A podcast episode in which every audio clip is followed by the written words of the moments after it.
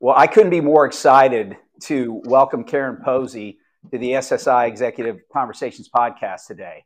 Um, I've been really excited about this. Karen's the founder and CEO of KP Strategies, which is a certified woman owned company. Uh, they give CEOs the confidence that they need to make bold moves to their business to drive sustainable, predictable growth through strategic planning, yearly operational planning, and customer experience. Karen has extensive experience being a high performance leader with a successful track record in running organizations. She created four organizations from scratch, created an executive sponsor program, consulting practice, researched executive sponsor programs, authored a white paper about it, and then became a recognized expert in that area. Uh, from her early days in sales and sales leadership to her experience in general management, management consulting, marketing, mm. strategy, and consumer experience to CEO of a medtech startup. Amazing. She has the robust knowledge, skills, attributes, and experience to guide CEOs in their path. So, Karen, welcome. I'm so excited to have this conversation with you today. Thanks. Great to be here. Thank you so much. Awesome. Well, let's just dive right in. I think there's so right. much value, not only at the executive leadership, but those that are trying to attain to that yeah. level in their career growth and really understand what's important for organizations to be successful. What would you say? Let's start out. What are the three things that CEOs miss when they're trying to grow? And I'm going to use your terminology SPG, sustainable, predictable growth.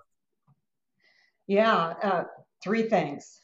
They definitely miss an actionable strategic plan, right? Step one, uh, they miss the customer insight and they measure the wrong things. So let, let's take the first, you know, an actionable plan. You know, uh, there's a the phrase that's used a lot in strategic planning called a spot, a strategic plan that sits on the shelf. There's a lot of organizations that do that. They're looking for the check mark, right? Uh, right. Uh, or there's organizations every year it never fails. I get two to three calls a year where CEO will call me and say, "Hey, I'd love for you to do our strategic plan. Great, let's talk about it. What do you, you know, what do you, what do you have today? And dig into it. Bottom line is the CEO wants me for a two day leadership session, and he really is looking for a facilitator. Yeah. and so I right. I just back away from those because it's just one I don't want to put my name next to it, and they're just they're missing they're just missing what they could be doing, and and I'll tell you why. Um, the second piece it feeds right into customer insight, right? Right. When you don't have customer insight, that's why 50% of the CEOs don't they don't even they're not even happy with their strategy. Not to mention over 65% um, are, are, really unsure of what what bold moves to make in the business and, and how to pursue those growth avenues. And it's because they don't have that customer insight. And when i say customer oh go ahead. I was just going to say i mean there's just so many things that you have already said they're they're impactful. But first of all anything that you're just checking off a box yeah. you've got to question the value that it actually brings. And I, you know, I even think about mission, the why, right. anybody's right. why, your mission statement, your vision statement, employee value proposition. It, it can't be lip service. And so anything that you're just checking off a box, design history file, quality management system, um, and leadership is critical. So um, talk about a little bit more on because I think what you're just saying. I think about you know voice of the customer, voice of the employee, right. voice of the stakeholder, and you just made the comment about they they aren't focused on what their customer insights are. Yeah, it's interesting. There are voice of the customer, and those those programs are important. Um, it, but a lot of times those come from calls from the call center. And don't get me wrong, those yeah. are great calls. Um, now you know there's other other surveys that organizations will do that will reach various levels in the organization, and that's good. Um, I'm talking about, you know, um, Pareto principle, your biggest customers at a decision maker level, your key stakeholders, and your your key partners, right? And then also competitive intelligence information. Right. That is what that insight really gives you what are the strengths and weaknesses of the organization? What are the opportunities and threats, right? Both internal and external, so that you can really use that to put together the SWOT in conjunction with what the internal team thinks. But it's it's really a combination of both of those. Yeah. Well, and I think that in terms of uh, you know cutting through, Bernie Haffey talks about that your number one advocate of whether of sort of your performance is whether or not your internal employees would recommend you for somebody right. else to come work there or even for another customer. That's a, an important internal checkpoint. But then secondly would your customers recommend you right. other customers? And if if they wouldn't then you've got you've got challenges obviously from both of those angles. So i think that that's so important. And we see that regularly from a talent management standpoint because we're seeing what's going on in the marketplace. We're talking to all these different people in critical positions and sometimes companies kind of miss the forest for the trees a little bit. They do. They do. And then the third piece as i mentioned is you know organizations that are measuring the wrong things. So, you know, what measure what gets measured gets managed, right? Right. And so the thing I typically see is that organizations are measuring too many things, mm-hmm. right? And they're not really focused on the, the key things that are going to move the needle tied to the strategic plan and, and yearly operational plan. And then the other thing is I see that they measure too many what I call lagging indicators, okay. not leading indicators. So lagging indicators, gosh, that takes sometimes months to get information back and to see where you are. And especially when you're trying to drive new initiatives, what are those leading indicators that can tell you week in, week out if you're doing the right things? And if you're if you're looking at lagging indicators versus leading, then you have no choice but to be reactive versus right. proactive. So, you're always looking through the rearview mirror. That's right. Right. I, I immediately think so. Our, our good friend, you know, Mark uh, Sellers, you know, yeah. funnel, funnel management principle. How many companies basically set their funnel process up for which their executives need that information to make decisions strategically where the company's going, where they're going to invest. And too often that's set up on their internal sales force or inside sales, those practices and things that they're doing and activities versus their customers' buying decision right. process. Right. Um, that, that's just so insightful. So you have a phrase that I I really like called the silent killer for yeah. SPG. So you know, tell us what that means. You know, the silent killer for SPG is organizational misalignment, right? Um, find me an organization that doesn't, in some way, shape, or form, be a little dysfunctional, right? I mean, right.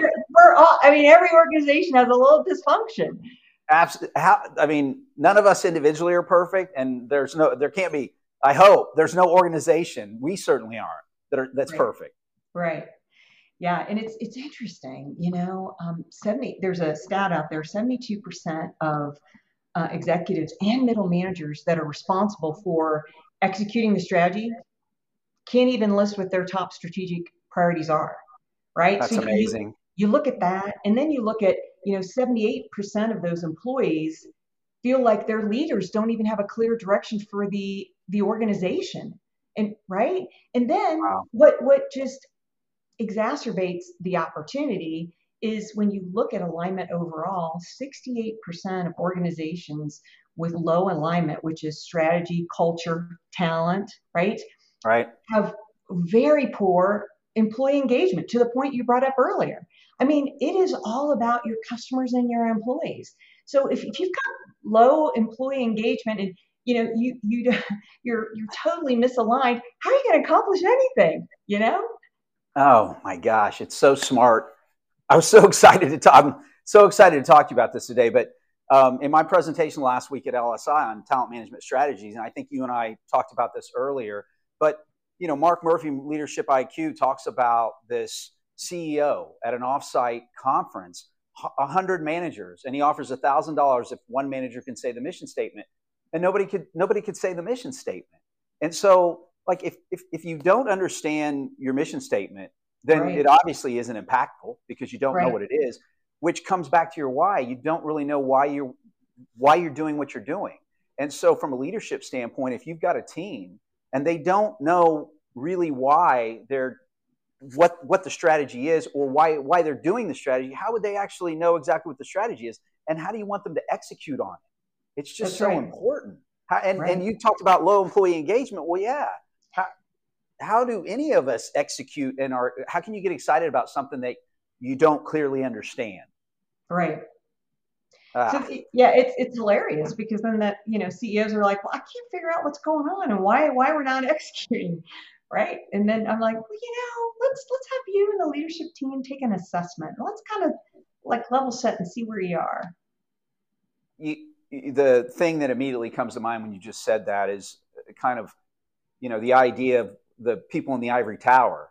You know, right. when I first right. got into corporate America, it's like they don't really know what we're doing. And to the same standpoint, back to the customer piece. I mean, when I was in corporate America, I can remember multiple times, you know, leading sales teams and being at a conference, and somebody from corporate or marketing gets up and talks about a new initiative or new collateral, and everybody's kind of looking around at each other, and people are like, like, have they talked to any customers? Like, did anybody talk to the sales team? And it, it's just so disjointed sometimes from from my previous experience. So that really resonates when you say that. Well, and actually, you know, one of the other things that I do is I also help organizations with, yeah, as you mentioned, uh, customer experience. And it is amazing. Um, organizations all the time think they know who their customers are. I'll give you an example. There was a, a large uh, company I was working with, very large, and the, I met with all the executives, gave them the assessment, met with all the executives. I said, "So tell me, who do you think your your customer is?" And they described who their customer was. But what was interesting is when I worked with the, their analytics team, that's not who their customer was at all. That's amazing. The reason they thought it was their customer is those were the only people calling the call center. You're so kidding. here, that was only 5% of their customer base, and they were missing 95% of their customer base, which were in two other personas. And so it was. So they're ana- the people in the, doing the analytics they were only getting the information relevant to the call center. They weren't getting the integration of that in the analytics. Right. And so when I started, I, I said, well, hey, can I work with your analytics team? And so I did. And I said, hey, can you, you know, I had them run some parameters. And when I showed the executives the data, they were blown away. They could not believe it. But I got to tell you, Darwin, that happens more than not in, in all various sizes of a lot of organizations. It's who they think the customer is. A lot of times it's just the people calling the call center. That's not really sometimes who their customer might be. So I talk all the time about 2D, 3D, 4D. And you know, 2D to me is very transactional. Mm-hmm. 3D is more insightful. You understand um, what's important to people, what's going on in the marketplace, and how those different points interact. And, and 4D is kind of being able to project an influence in a sense. And so if I, you know, setting up a quality management system in the right way is, is I'm not saying it's easy, but if you don't have your system set up and you're not measuring outcomes, and you talked about earlier, half the time they're measuring the wrong outcomes. So you have to right. know what are your key indicators and what are the things that you want to measure. Right. But then you have to measure those outcomes because if you don't measure the data and examine it, you can't ever use analytics to create true best practices. That's right. Well said. So, how do you achieve SPG? You know, there's a couple ways. First, as we talked about, it absolutely starts with an actionable three year plan that is executable. You know, the reason I have a company and the reason we uh, stay pretty busy is that uh, 92% of executives can't execute. They struggle with execution, right? Everybody has the best intentions. But right. when it comes right down to it, because of you know the things we talked about as far as the silent killer and the misalignment, if this is hard stuff. This is really hard stuff. So executing on that plan is really hard. Second, is the whole alignment and coherence. When I work with CEOs, they get so frustrated because they're always, as they should be, five steps ahead of the organization, right? They're like, but Karen, I've talked about this and talked about this and talked about it. I said, you got to talk about it and continue to talk about it because right. your leadership team, um, and that's what I'll get into next, is is absolutely the linchpin, right? You really have to look at that talent. And when I say talent, one of the other things I really um, coach the, the CEOs on is, are you a visionary or are you an integrator, right? Because they're very different, and there's there's yeah. not a wrong answer, but you got to know who you are so that you can surround yourself with, with someone different. Because if you're a visionary, yes, you can see the big picture, but you need people around you to execute. If you're an integrator, you need people that can also show you the big picture. And it, and it really takes a nice combination of, of both, not to mention having a strong leadership team. Ah. because you know they're they right they're the linchpin for any change. And when you're doing strategic planning and you're trying to drive sustainable, predictable growth, you're driving a lot of change. You're absolutely driving a lot of change.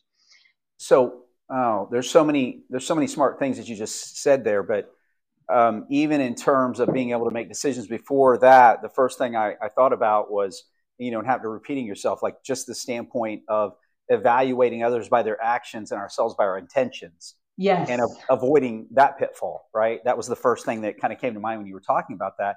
And secondly, in and again, again on presenting on talent management strategies, and I think the Talent War is such a great book. It's such a great sounding board because everybody wants, you know, the best parking spot or, you know, Mr. or Mrs. America, for example. But you're you're most likely not going to, to get that. And in terms of even if you do, it might not work out if they're not going to fit the culture, right? If right. they don't have the right attitude. And leadership IQ talks about the the five biggest reasons why hires fail. And technical mm-hmm. aptitude was only 11%. The other the other four were not being coachable, low emotional intelligence, right. low motivation, how incredible, or poor right. temperament. They, they can't get along with other people. So understanding what your minimal technical aptitude and specificity of experience first, and then after you hit that, being able to from there determine ability to fit the culture, attitude, and ability to grow because hopefully the organization is going to grow. So they're going to have to be able to move into different positions. And so you talking about not being able to make decisions, I think half of that's because the talent evaluation process and then how they look at talent, how they evaluate it is oftentimes completely wrong. I concur 100%. And, you know, it's interesting. Um, you know, companies have core values, and they a lot of them have had them on the wall and whatnot for years, but they they've lost sight. They've lost their way. They haven't looked at them in a long time, and they don't use those to hire, and they don't use those to drive performance. And I think that's a missed opportunity because honestly, you know, one that I in, I gave a, a three part series and I had quite a few CEOs ask questions around this and like, well, how do we really get the employees engaged, right? We don't want this to be a top down all the time. And I said, I am so grateful for your question because that is really key. Yeah. You know, form an, form an employee council. Let them look at your values. Is it still true to form for your culture, right? Because there's not a CEO that I'm not working with today that is still struggling from culture issues from the whole pandemic, right? Right. And trying to figure out how to manage, you know, remotely and, you know, lead remotely and just, you know, their HR departments are really struggling with the hybrid approach. But it, you know, you got to get back to go away. Course. No, it's not. It's yeah. It's not. It's not. And then the final thing, when you're really trying to drive um, SPG, is really having those key tools to ensure that you do execute. And you know, it's um, I'm a big believer, and, and it's been it's certainly said. So this is not an original comment. Um, it's okay. Uh, I, there's hardly anything that I've done original. I just try to steal things that I you know match my value prop, and then that try to execute on them. So I appreciate that comment. totally agree. I would rather take a mediocre strategic plan and a great leadership team over a mediocre leadership team and a great strategic plan, right? Because right. you can't get it done. I, I guess, again, I'm reinforcing that talent. It's just so vital. And, you know, I, I really see the other thing I coach CEOs on, on a lot is nobody likes to let someone go when they know they're the wrong fit. It's a hard thing to do. Right. But, you know, inaction causes a lot of other ripple effects in the organization. And, you know, you start, I watch CEOs give, um, you know, more and more to the vital few. And then you get burnout and they're looking around going, why am I working three times as hard as, you know, Sue or Joe over here, right? And so it's it's your team is everything. there's so there's so much about that. I mean, I, I think I think we could have a podcast and just talk about leadership. Um, right. But there, there's so many different things that you just said that resonate. And um, you know, John Maxwell, Law of the Lid. I think you know so many people. If you have people in, in leadership positions or manager, being a manager, a title doesn't make you a leader. But the, if they if they have lower emotional intelligence, they're at, they're not going to hire people with it's they're the people they're going to hire are going to be lower right. in capacity than they have, which means that as your organization goes down, you know, that skill set and experience and ability starts to go down. And, you know, it, leaders, people that understand that you never want to be the smartest person in the room, you want to surround yourself with people that help make you better. That is so important. And you, then you just mentioned that because of inaction, and I learned a long time ago, somebody told me, you know, if you do things the right way, people fire themselves. You don't fire people right. because that's right. If you, if you if you have an empowerment, a lead, you know, a, a ZAP empowerment, servant leadership environment, and you're helping people with what they need, then it's up to them to execute or not. As long as you're making expectations clear and providing the the direction and the training. But then you, when by not fixing that issue, you end up putting more on your other people. And I, I Karen, I learned that lesson at like a very early age because I, I would I got into the hospital as, as, a respiratory therapist and I always got the worst assignment. And there was one facility, I, you know, you just walk because you'd have the burn unit was on one side of the hospital, one of the ICU units was on the other side, and then like psych and detention all went together. It was like considered the worst assignment, and because you, you walked all all night long. But if you didn't complain and you did the work, like you're going to get it every time because the people that didn't want to do it would, would complain or not do the work as well, not respond as quickly. So it's so interesting because yeah, what are you gonna what do you think is gonna happen? Right.